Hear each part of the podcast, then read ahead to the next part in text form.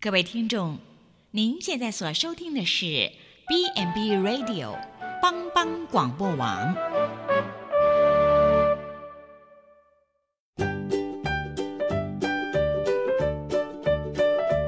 各位听众，大家好，欢迎收听《营养随口说》，我们是三位营养师共同主持的，我是文君。我是文英，我是美雅。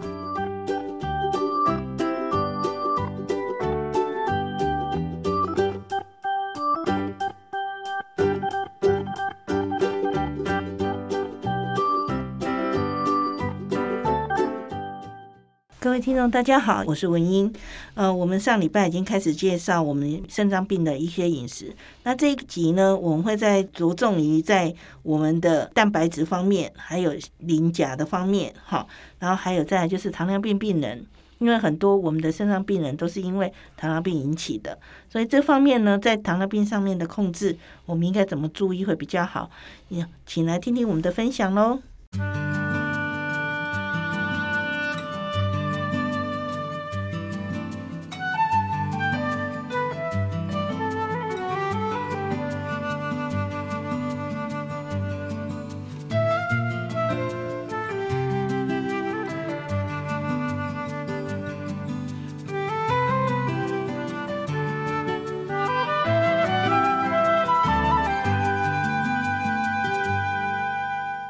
各位听众，大家好，我是文英，我是美雅，我是文君。好，我们要延续上礼拜讲的肾脏病的部分哈，嗯我们已经把三大营养素、热量的部分讲得很清楚了。对，那我们可能还要再来，就是因为我们所谓产生的废物不会只有那些所谓的尿素氮而已，其实很多种了哈。很多。嗯哼，那最重要就是一些电解诶离子嗯哈对的排出哈。是那最重要就是我们刚刚讲的钠啦、钾啦、嗯磷啦，哈、这些电解质或离子，它是嗯这个都在我们身体里面的代谢呢，它会产生或从食物里面进来。对，那这些呢，在我们身体里面也要有一个适当量，当对超过就是也会造成我们身体的负担。对，哦，所以我们一般正常的状况下，会从我们的尿液里面把这些给排出去。是。那现在排不出去的时候怎么办呢？呃，我记得我们第一上一集的前面一段有讲过说盐分的部分嘛，嗯哈、所以这个应该话听众们已经有一点印象了。是那接下来就是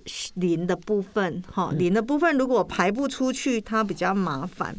因为它会造成骨头跟血管的病变，而且它会损害到肾功能，让你肾功能恶化的更快啦。哈。是所以在磷的部分，可能要特别的注意摄取在食物里面要注意的部分。好，嗯，我们讲到磷的食物哈，磷的来源其实很，其实磷的来源非常广，对啊几乎所有的食物都我们有讲的坚果类、全全谷类，通通都有了。对一些平常我们觉得很健康的食物到这里来，都变成要有所限制哦。是，所以像尤其是呃牛奶这个东西嗯哼，比较两极。比较两极，嗯呃，哼有人建议是完全不可以喝，但是我觉得啦，嗯，以我个人的感觉啦，就是说。你可以在适当量去处理，嗯好，哦因为其实我们现在的食物有一种，我们的药物有一种叫做磷结合剂，对，当你真的需要吃到这个的时候，在吃这些食物的时候，你磷结合剂你一定要搭配下去。哦是是。嗯那现在磷结合剂又非常多种，有的效果真的非常好。对，好、那怎么叫磷结合剂？现在最简单、最普遍的磷结合剂，就是你的胃乳片啦，嗯哼肝胆控制对骨，哈、对，好，阿德西，啊一般来讲，我们在处理这种磷的食物的时候，嗯哎、我们一般来讲，哎、如果以食物通则会是叫你尽量不要吃，对，但或者是其实每个人饮食习惯不同，有些人他也许就是很依赖吃奶制品，你叫他对都不要吃，好像也有点是就会有点问题哦，尤其嗯哼我应该这样讲好了，好好，我出卖一下我娘 哈，我妈她其实是肾脏病的病人很多年，嗯，那她其实她不太喜欢吃肉，但是她对于去奶制世品奶制品是无嗯法抗拒，尤其是去世，她不是那么说我非喝牛奶不可，嗯但是她对奶制品确实嗯是有一阵子她真的是蛋白质摄取量非常低，因为她是吃到肉，这种病人她吃肉的时候常常会有金属味。嗯它是吃不那下的，味味道的对感觉它味道，变尤了其那种铁质比较高的金属味会更重，嗯好、哼所以它会吃不下，它就会没办法吃。那嗯这里有人说啊，那就去买营养品给他，有的营养品真的也 我们就叹口气好了，不要再说了。 好，那嗯，可以从天然食物来的时候，我有一次就好，我刚好去荷兰，荷兰的生产大量的就是我们的去死，嗯，那我就买了几种去死回来。我每天呢也没给他很多，大概就是一份半左右嗯的去死，对，然后我就搭配那它里比较高，我就搭配它的磷结合剂给他吃。是你知道吗？它的白蛋白突然就从三点零升到三点二，对，所以是有效果，只是说嗯是你要有技巧的去要有技巧去使用。当然，这个是因为我跟在旁边，我相信很多营养师是不敢这样叫病人吃的。对，因为可能病人有时候理解不是我们想象中的那是么好，嘿，那当然是因为我整天跟在他旁边，我可以控制他吃的东西。对然后它的蛋白质真的除了这个磷之外，然后你知道，当它这个整个上升之后，诶，它吃东西那个肉类的味觉就回来了，嗯就是打破了那个恶的循环。好是那这个恶的循环回来以后，它就可以吃比较多的肉类的时候，嗯，诶，嗯哼我这个乳制品我就自然而然就量就减少，是就没事了哈。对所以我是觉得这是我的一个个人的一个应用了哈嗯，哼嗯当然不是适合所有的病人，但是我觉得在使用上，假设你有把握，你的病人是可以这样做，嗯或者我们的听众你觉得你想试试看，嗯好，那你就跟你的营养师好好配合。我们在某些情况下，我们是可以，这个有点像在走钢索，嗯，对，就是如果你可以跟药物搭配的好，其实食物的选择就会变多，不然真的要限制的东西非常的啊多。我光看到你现在秀给我看的这张表格， 文俊讲一下，你如果真要零高的食物不要吃，你有多少东西不能吃？嗯，像我们一般补品基本上零就高了，然后是刚才有讲到好的那个肉，羊肉乳本身就也不行了，姜母鸭刚才说是好的，呃，之前有讲到它是好好的的肉肉的质部分，对这个也不行，然后麻油鸡这个感觉都好好吃哦，嗯肉燥啊、牛肉汁啊、呃牛肉汤这些汤汤汤类的嗯。，也都不行了。那刚才也有讲到奶粉类的、牛牛乳类的，嗯几乎所有的奶都不行，嗯对对都优酪不乳行什么都不行。对对，然后呃，咖啡、拿铁这些，因为都有奶制品这样子 对，然后再来哦，一些本身我们不建议的那些，基本上就也加工没有食品加工食品丸类的那个也都蛮都这个不要可以真的可以对，这个就不用用，嘿嗯不用这吃，不这用个考基虑本。上就要少吃了。是，对，然后还有一些什么花坚生果类的对制坚品果类的，对，就是之前有讲到，或者是酵母粉、健素糖这些奶制，你不觉奶得这些食物如果在平常这些都是叫健康食品吗？对，那到健现康在嗯性的食品嘛所，以然后一到开始这的边开来。宗明 义到这里都是没办法了，是，所以基本上我们如何在我们的健康正常的食物里面去配合我们的磷的部分，就非常重要。对，我觉得当你可以使用磷结合剂去处理一些事情的时候，嗯你就要适时的去处理，而不是说只叫病人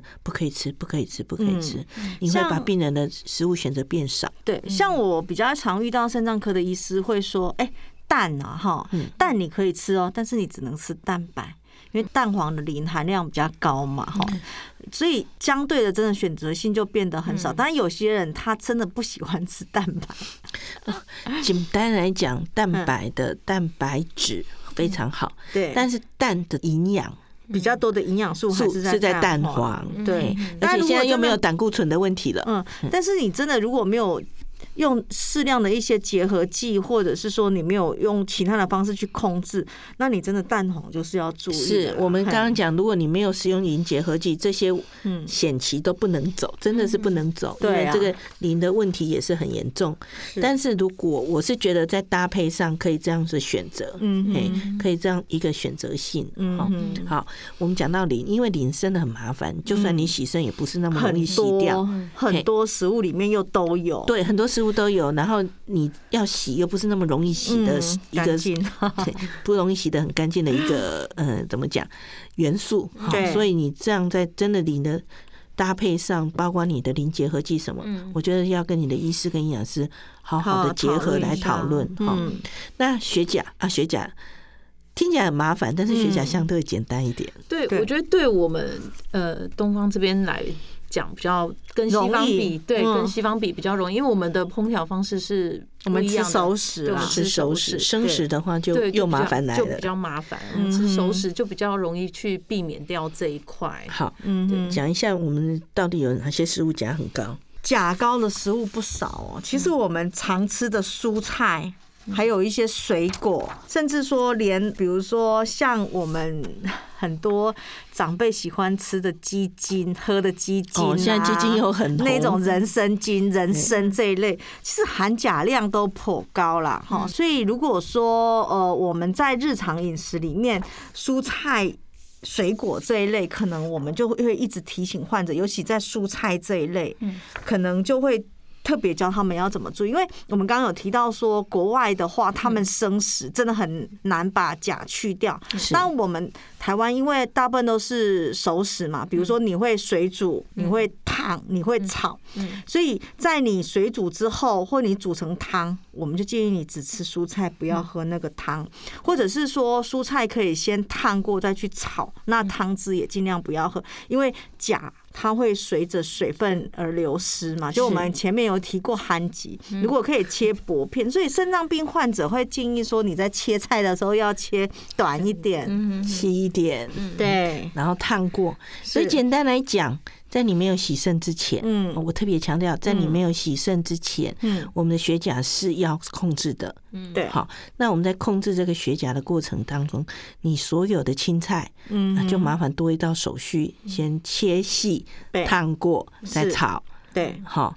你可以炒，你不是不能炒，你当然对可以炒。我们有讲过，就是炒的话可以增加一些那个油香脂的气热量，啊对，而且你的香气油脂，因为你很多时候这种病人因为受的限制很多，所以他会吃不下去。真的那也嗯没你有把香味，嗯对你把青菜烫过之后，就叫他这样吃，我的天呐，真的很难吃哎、哎、但是我们很多病人就这样吃到营养不良，因为是嗯热量不够。对，那你为什么就把它烫过之后，哎，蒜头爆香一下嘛，姜爆香一下，下去好好炒过，嗯，很难吗？不 会啊，其实就是只是到手多一续道手哦烫的续手续而已是嘛。，所以像说，嗯，我们夏天有时候很多人喜欢吃竹笋汤，嗯那竹笋真的还蛮好吃的。嗯那我会觉得就是先烫过一次，嗯，你再去煮竹笋汤。就算你烫过一次的竹笋汤，也不建议你喝太多。不过。其实刀要控制的时候，通常也不能喝太多，因为医生就会提醒你水要水分喝少一点。对哈，其实这种情况下常常就会造成它的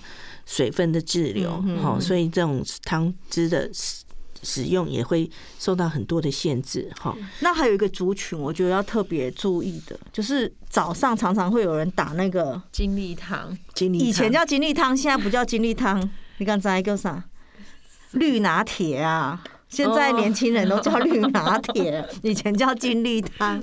这个可能真的要注意一下。是哎，因为就是生菜嘛，对，反正只要你是生的哈，但包括不是只有蔬菜，因为那种绿拿铁还只有蔬菜哦，精力汤它有时候会放一些谷物下去、哦，坚果、嗯坚果下去，它那个其实钠钾都钠钾磷都很高哦，嗯嘿，所以那个真的要非常注意，你要喝精力汤，你真的嗯要叫做量力而 为，不要喝的没有精力反而要住院哈、哦。为什么要控制钾？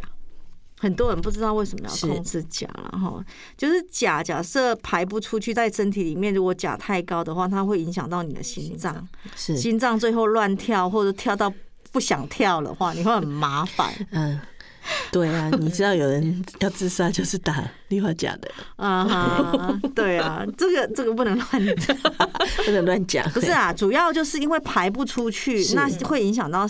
心脏啦，哈，所以为什么会说要控制钾，就是说要特别去注意这一块。是，所以我们的钾哈，嗯在我们的再次强调洗肾之前，嗯因为洗肾之后会有很大的变化，对嗯我们可以到洗肾后面来讲哦。所以钾的控制不是全程的，而是在洗肾之前是非常严格的，嗯那但洗肾之后，它会视它的状况而言呢，作为一个调整。嗯，哦那水果，因为我们刚刚有提到水果的部分嘛，菜哈，可就以是煮， 水果没办对法对煮，是对，所以有没有真的是一个建议的那个水果的分量？ 嗯。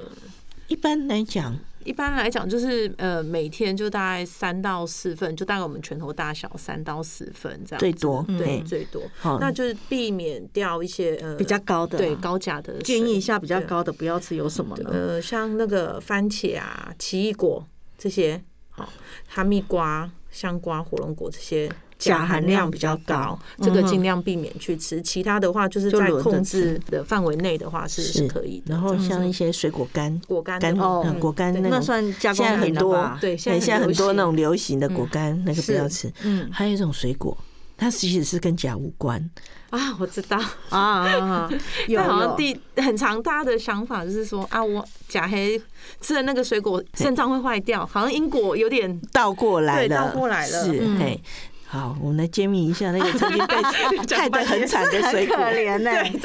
真的很可怜，被害得很惨的水果。 这个我我们们可能也需要在下一集反复提醒啊。对我哎呀们但是我们可以先我们讲先吗卖个关子，啊要卖来关子来吗休息一下，我们回来再来哎，揭没有晓。，我我们啊，对，中卖场个要关休子息， 对对对，我中卖场个要关子息休息一下，回来再来讲到底是哪个可怜的水果。 OK，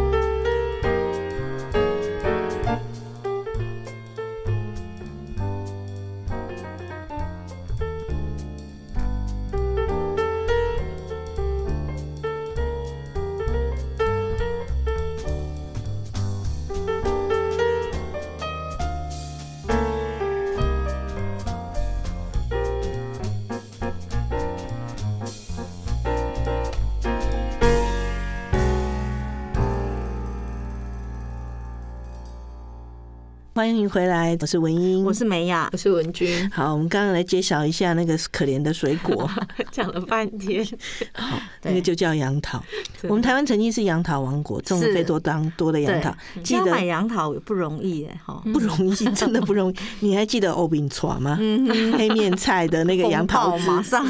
哦，那个之前是全省的一个连锁店，那嗯是只因为有人误讲了一件事，然后经过媒体的层层转发之后，本来是说肾脏病人不可以吃杨桃，因为杨桃会导有一致个神经毒素嗯有排一个不神出去嘛，那时候其实还不知道有嗯神经毒素这件事，啊那个年代我们只知道说吃杨桃会使我的肾脏病加肾重，对脏不病对？不是肾脏病，它会一直打嗝，一直打啊嗝，一直打嗝，打嗝到有人挂急诊、有人住院，嗯还那不是我一们直的搞不清楚年代什么原因为我们因。的年代好像就已经知道了，哎，你们的年代知道，我的年代是还在那里猜到底什么东西，因为嗯是嗯所有的书本都不会去提这这个东西是不可以吃的，是尤其我们的教科书都是大部分是从美国来的，嗯根本也没这问题。对哦，那那个时候都是所谓的学长姐的经验传嗯承，好，所以我们知道说肾脏病人不可以吃杨桃， 但吃是了什么之原后因好像会怎么一样啊嗯直打嗝，一直打嗝。嘿，我们我刚到医院的时候。医生跟我们讲的时候，我们还想说有这件事吗？还真的，我碰过病人真的是这样。嗯对好，那我们就非常确定说这个东西我们会告诉病人不可以吃，但是坏不知道嗯为什么不知道。好，好，慢慢研究出来，它就是有个神经毒素。对，好，那我我觉得我们国内的学者也是很认真。那嗯这个神经毒素，哎，讲到神经毒，大家就会很害怕。哦，那这样嗯我吃杨桃是不是有问题？其实你正常人，这个神经毒素在你体内就会分解掉，你在肾脏病的时候就会就很可以多排排出出去。去那它含有的呢也非常非常的微量。嗯但是因为肾脏病人，他就是那个神经毒素会促成他一直打嗝，然后他尿又排不出去，然后就会越来就越排泄功能不对好它造成造成的累积啦问题，对不对累积的问嗯题，很多的肾脏病病人，他吃的药别人吃没问题，他吃就会有问题。嗯，好、因为它会累积下来。好，那这个问就是我们大家在那个还不懵懵懂懂的年代的时候，就有人去传，我们会告诉病人说啊，你肾脏病人不要吃杨桃了。嗯，好，然后就变成说吃吃杨杨桃会会得变成肾脏病病，嗯，好，结果本来那个听说在那个卓兰啊、苗栗那一带，很多人是靠杨桃致富，因为杨桃是不便宜的水嗯果，嗯而且杨桃的品质非常，以前那个叫软枝杨桃，嗯是一颗非常大，然后那个颜色非常漂亮，非常甜，嗯好吃的水果。突然就一系崩盘，嗯，一系崩盘，杨桃又不太容易外销，那个年代也没有在玩外销这种游戏，嗯是所以一系致富变成一系崩盘，就全部那个整个的那个老张几乎砍光。嗯哦，那前阵子我刚好看到有一个那个前年代向前看或什么那个什么台湾向前冲类似那样的节目，嗯回头去介绍这一段历史，嗯然后他们语气满是无奈，哦，嗯就为了某些话，嗯哦，你真要追源头，还真追不出源头在哪里，嗯，就以讹传讹，传到就变成传来传去就变这样变成是这样，嗯了所以他们就整个崩盘。嗯所以那个老张砍到现在，现在杨桃真的不好买。我那天看到杨桃好开心哦， 我赶快买三颗回去，很漂亮。嗯对，他真的还蛮怀念的哈。有时候在市场好像还是会那个阿伯说啊，这是我自己种的这样。对啊，你有时候到水果摊专门要买，好像也不见得这么不容容易嗯易买。。以前我记得我在彰化那个以前彰师大的那个宝山校区嗯还没来之前，嗯后山整片都是杨桃园，嗯现在都不见了。嗯，嘿以前好像要喝杨桃汁也到处都是嘛。对，因为杨桃哈汁真的蛮好喝的哈。 我发，如果大家，嗯、如果你没有肾脏病的问题，我我觉得可以去捧场一下。嗯我发现有一摊回来了，那个手摇饮有在开始嗯在处理。我觉得杨桃是好水果，但是不适合肾脏病人吃。是但不是吃了杨桃就会得肾脏病，嗯没有而是肾脏病它因为它的身体排泄功能，排泄功能有问题嗯，不适合吃杨桃。是的我们要讲清 楚，好，所以可怜的水果就是这么来。你看，我扯了这么久，对好就是为了要帮他平反一下。 为什么我要这样讲？嗯哈，因为有时候营养师或者医护人员在电视上讲话真的很小心。对，我有一次在电视上看到我有一个学弟，嗯哎，你学弟怎么样？我学弟在那里胡扯说：“哎、出卖学弟，我没有讲名字哈，所以我对他还算客 气，因为我听了真的非常生气。他说：“哎、肾脏病人哈不能吃香 蕉。嗯嗯，不能吃香蕉，”等又来一个香蕉玩果崩盘 吗？嗯不是香蕉，他说因为钾离子太高，那我们上次已经有介介绍过要怎么那个啦，是啊不然就是把量减少就是好啦啊。是啊，嗯，而且香蕉的钾有高到需不要能这吃样吗？哎，好对嗯像也还好，哎，所以我都觉得，然后我就很生气，我就写脸书去骂 他，结果竟然有人来替我求情说。不要写他，哎、竟然看他的反反驳词，不看我的骂他的词， 所以我也还蛮生气的，哈哈。嗯没关系，就是说我们在讲这些话的时候，嗯、大家讲话真的要非常小心，尤其专业人员，嗯因为你的一句话真的很可能会造成问题。好，嗯所以今天讲水果，嗯，怎么 吃都是，你还是可以吃，是适量就好。对真的完全不能吃的肾脏病人哦，嗯真的完全不能吃的水果，哎，我们杨桃先就算了吧，就是对哎就这一个地方哈嗯。好，那我们刚刚提到这些水果，那个一般肾脏病病人，那我刚刚提有讲到就是我们的。肾脏病很多是因为糖尿病引起的，对，所以我们还是要回来稍微再把糖尿病饮食跟肾脏病结合，稍微介嗯介绍一下哈。对，没有，我们肾哎脏糖尿病糖尿病其实跟肾脏病有关，就是血糖控制不好嘛。你想说，全身的血管里面糖都这么多。肾脏不坏掉，眼睛不坏掉，其实也是很蛮困难的然后，那但是有的人就觉得没感觉嘛，那血糖高，所以呃，最重要就是说血糖要控制。那我不知道大家对那种饮食金字塔有没有什么概念哈？就是说，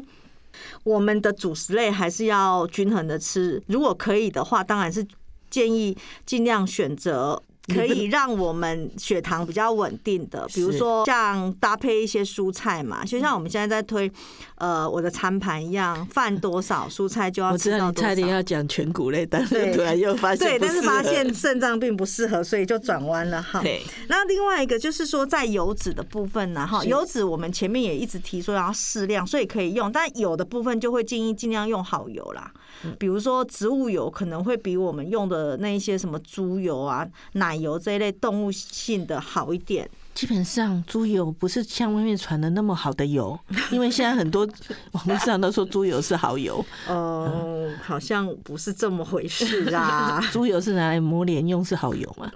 抹脸。抹脸啊，好油，好油， 好 油，不太适合啦。也 哈是对，因为有些阿嬷会跟我说，哎、欸，用叔那个。猪油啊，哈，它遇热就会融化，吃到身体里面，可能我们身体热热的，吃进去就融化，不会卡住了哈。是当然，事实上不是这么回事嘛，哈，因为猪油里面可能还有一些物质是像饱和脂肪酸或者是胆固醇这一类的，可能真的比较容易卡在你的心血管。嗯。那再来的话，就是适量的豆鱼蛋肉嘛。我们前面也有提过，就是说你每天大概要控制在五到六份，因为我们有说要减到原原来的三分之一到四分之一嘛，哈。嗯所以大概控制在五到六份，但是记得哦，要吃瘦肉。是嘿，因为很多，尤其是年长的长辈，他觉得肥肉好咬好吞，是但是肥肉里面的蛋白质，老实说含量并不高，嗯或者是皮的部分，其实蛋白质含量不高啦。哈。所以主要就是在那个豆鱼蛋肉类的好，嗯哦部分我。你讲到这个，我要稍微提一下猪皮现在在讲的胶原 蛋白，哎，好吧？胶原蛋白虽然是动物性蛋白，哈嗯哦，很多人都说吃猪皮就是为了吃胶原蛋白，哈，吃胶原蛋白就是为了要让我的皮肤粉 Q Q 的水嫩水他嫩。最好能够到那 里去。不要生气。 为什么会这么笑到说不出来？假设你吃的胶原蛋白那块猪皮可以直接贴到你的脸颊上的话，你的身体也太恐怖了吧？他如果可以选择位置的 话，好，我们也就要提到胶原蛋白，其实在动物性来讲是动物性蛋白里面算是品质比较差的蛋白，嗯，所以它的利用率不好。所以你是吃进去的胶原蛋白有很大的一部分 就是被分解掉，然后产生废物，然后去阻塞你的，就已经在排不出去了，又再去塞车。好对啊所以哎，猪吃猪皮不会补到你的皮肤，可是可能会塞住你的那个下面的排泄管道。对，读数会增加的意思 嗯是啦没错嘿，嘿，好，那在这个时期还是可以适量的喝一些牛奶哈，因为前期而已，喝大概一杯到两杯是没问题的。对，然后万一你的钾磷有偏高的状态，嗯嗯可以跟医生讨论这个部分。对嗯，那另外一个是，其实，在糖尿病的控制还有一个是血压啦。那每次都说，呃，不要吃太咸，不要吃太咸嘛，哈。那除了我们前面一直在讲的调味料啦、减盐啦，好，那不要吃太咸，可以过水啦。啊，哎，我们要不要来聊一下说，那怎么样可以增加食物的风味？咸度不够，好像不是这么好吃啦，哈。所以食物的风味怎么去调整啊？嗯，就是我们又要来稍微再强调一下我们的食减盐食品怎么吃。文俊，你在弄嗯开单的时候，你觉得盐要少一点的时候怎么办？用其他的风味来加强它啦，就是其他像盐巴不能的话，我们就用葱啊、蒜啊这些，呃，至少香一 点。对，新香料味 道重一点，稍微去或者是柠檬汁什么的，去提它其他的味道，嗯，是，对，就不会这么着重在咸味上。你记得我们我们家的牛肉面当少了那那个卤包就差很多，对不对？那个卤包其实里面都是香料，嗯，就是对，就是用其他的味道去取代去它。对，我们就可以不需要放那么多的盐，对那味道就会出来。对，哦，所以像我们就算卤东西，嗯我们可以酱油少一点，嗯然后你可以放一包香包， 哎、不是香 包，卤包卤包 下去提嗯或味，嗯者是我觉得得烤的啊，哈、嗯不一定要涂烤肉酱。我觉得柠檬汁嗯，提味，我觉得不一定要有咸度，就是有那个酸度，其实也可以嗯是减少盐分呢、像嗯、那个烤鸡，其实你知道烤鸡如果要那个皮要脆，嗯其实有一种东西在刷很好，就是麦芽糖。嗯嗯，糖的部麦芽糖分，当然糖尿病我们不建议吃很多，但是适嗯但是量那的个调味只是还好。增色而已嘛，对，增色而已，那嗯其实没有很多。我觉得涂一下，然后那个皮是脆的时候，哎，那个风味就很好。嗯，好，那另外一个就是，如果你买的是那个。就是包装食品嘛，加工食品，或者是呃，我觉得现在蛮好，就是说你买那种包装食品上面都有那个营养标示，可以看一下到底里面含的钠量高不高。就是我知道一根香肠一克盐，那也是因为我去买了香肠，看那你个标去把它算示的吗啊，它就标多少毫克嘛，嗯那四百毫克是一一克的盐呐、那就算算看那有那一包里面有几根香肠，就知道一根香肠有多少。嗯对啊，这当然是我们专业很容易就可以看得出来。那其实消费者也可以就是自己试着去算算看嗯呐、吼。可能就是大家可能一直听到盐的部分，然后就是想啊，我盐这么可怕，那钠这么可怕，我干脆不要买。现在推很多那种低钠盐什么或者低钠哦呃就的是酱啊减盐的话对用低钠盐，对高血压的患者确实是啊 OK 哦。单纯高血对啊压单纯高血压的患者但是我们现在谈到是有肾肾脏病问题的对对肾脏问题的，对可能在用这些呃低钠产品的时候，可能就要特别的小心。低钠嗯盐、薄盐，对哦这种称为什么？因为低钠盐的话，它的钾离子可能就它会就是用钾取代钠。因为我们通常用的盐叫氯化钠嘛，而、现在它那个钠就是用钾。那我们前面也一直在提醒说钾要减，啊钾就影响到我们那个心脏的，所以你如果要减钾，那低钠盐是钾的含含成分的话，你就是要把低钠盐也扣掉了，就是尽量不要用。是你不要说好，我减掉了嗯 A，然后呢引进了 B，哈，两个都对不好。嗯因为很多人不知道那成分是什么，就想说，哎、好像有听过说有高血压的人可以用低钠盐，嗯但是殊不知肾脏病病人要控制钾，所以嗯呃低钠盐也是不可以用，所以那一些什么低钠盐呐，还有薄盐酱油嗯这一类的，可能在这这个部分可能也要特别小心。是，然后我们就在讲过哈，到外面吃东西的时候，或者你吃火锅的时候，就尽量不要去喝那个汤，嗯嗯，哈，那个除了蘸酱要少，这蘸酱我们前面已经讲对过了，嘛那。就是尽量，因为外面的汤他们通常很多的，尤其是那个越浓啊，那什么高汤啊，嗯哦，那个尤其去吃拉面，他都跟你强调我的汤汁是嗯，经过几熬煮很久的高汤，嗯对，这些都不适合，嗯。好，就是尽量就不要再去喝那些汤。嗯好，好，那以上我们提的这些是就是说尽量要小心的，但是但是有些患者他会矫枉过呃正，矫枉过正哦，喉咙脉参后啊，嗯所以我们在临床上也很常遇到，结果有低血钠进来，对， 你不要以为 他，你不要以为我把钠都控制掉没关系，那低血钠进来其实很危险的。嗯嘿哼，高血钠会使你血压升高，嗯，但是低血钠一样危险。对，所以还是要适量的加一些啦，嗯是哦嘿好，所以我们今天提到了一些所谓的那个电解质的一些嗯控控制嗯制上的注意，然后对水果上的注意，对。然后糖尿病人要该怎么吃，尤其很重要，我们怎样不要吃的太咸，又不至于让我们的饮食上产生很难吃，嗯因为你。最最最最重要一点，不论你怎么样，假设病人完全就吃不下去，对啊你等于这些控制都等于白搭。对其实很说很多时候喂教的时候常发生，就是说啊，他什么都不吃，那他现在目前只剩呃，比如说他。胃口很差，那他现在目前只有酱瓜可以让他开胃，然后很常会问说啊，那我酱瓜可不可以吃？是啊，对，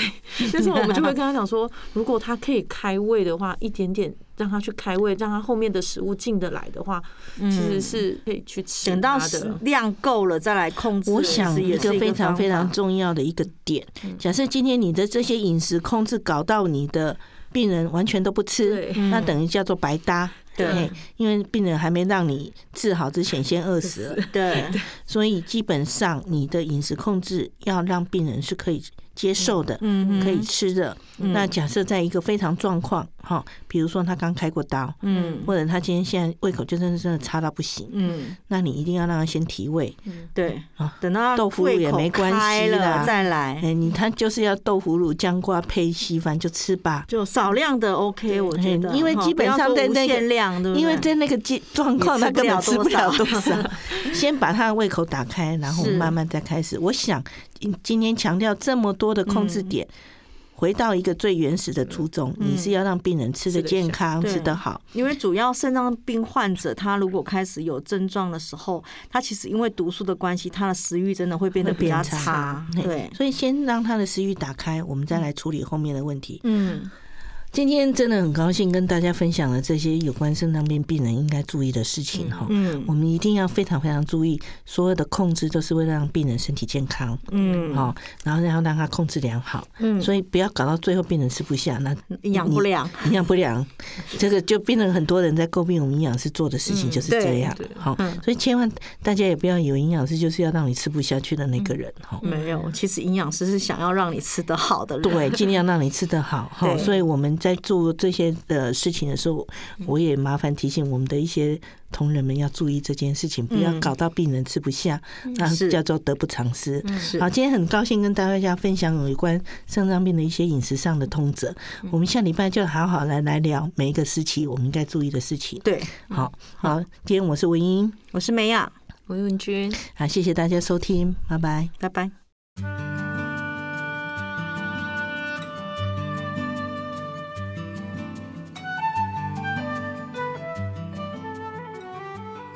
各位听众，我们以上的节目是不是非常精彩呢？我希望对大家有很多的帮助。好，那下礼拜呢，欢迎再准时收听我们的节目哦。再见。